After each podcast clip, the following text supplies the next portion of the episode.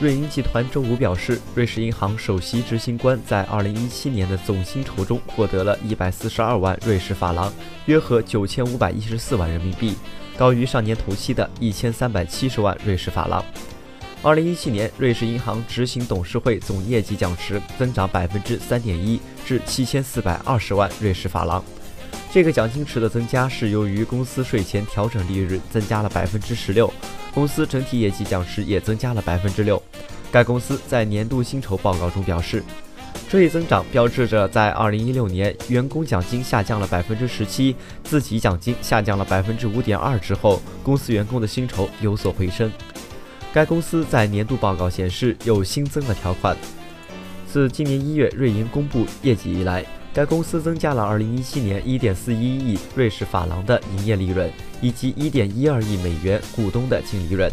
二零一七年股东的净利润为十一亿法郎。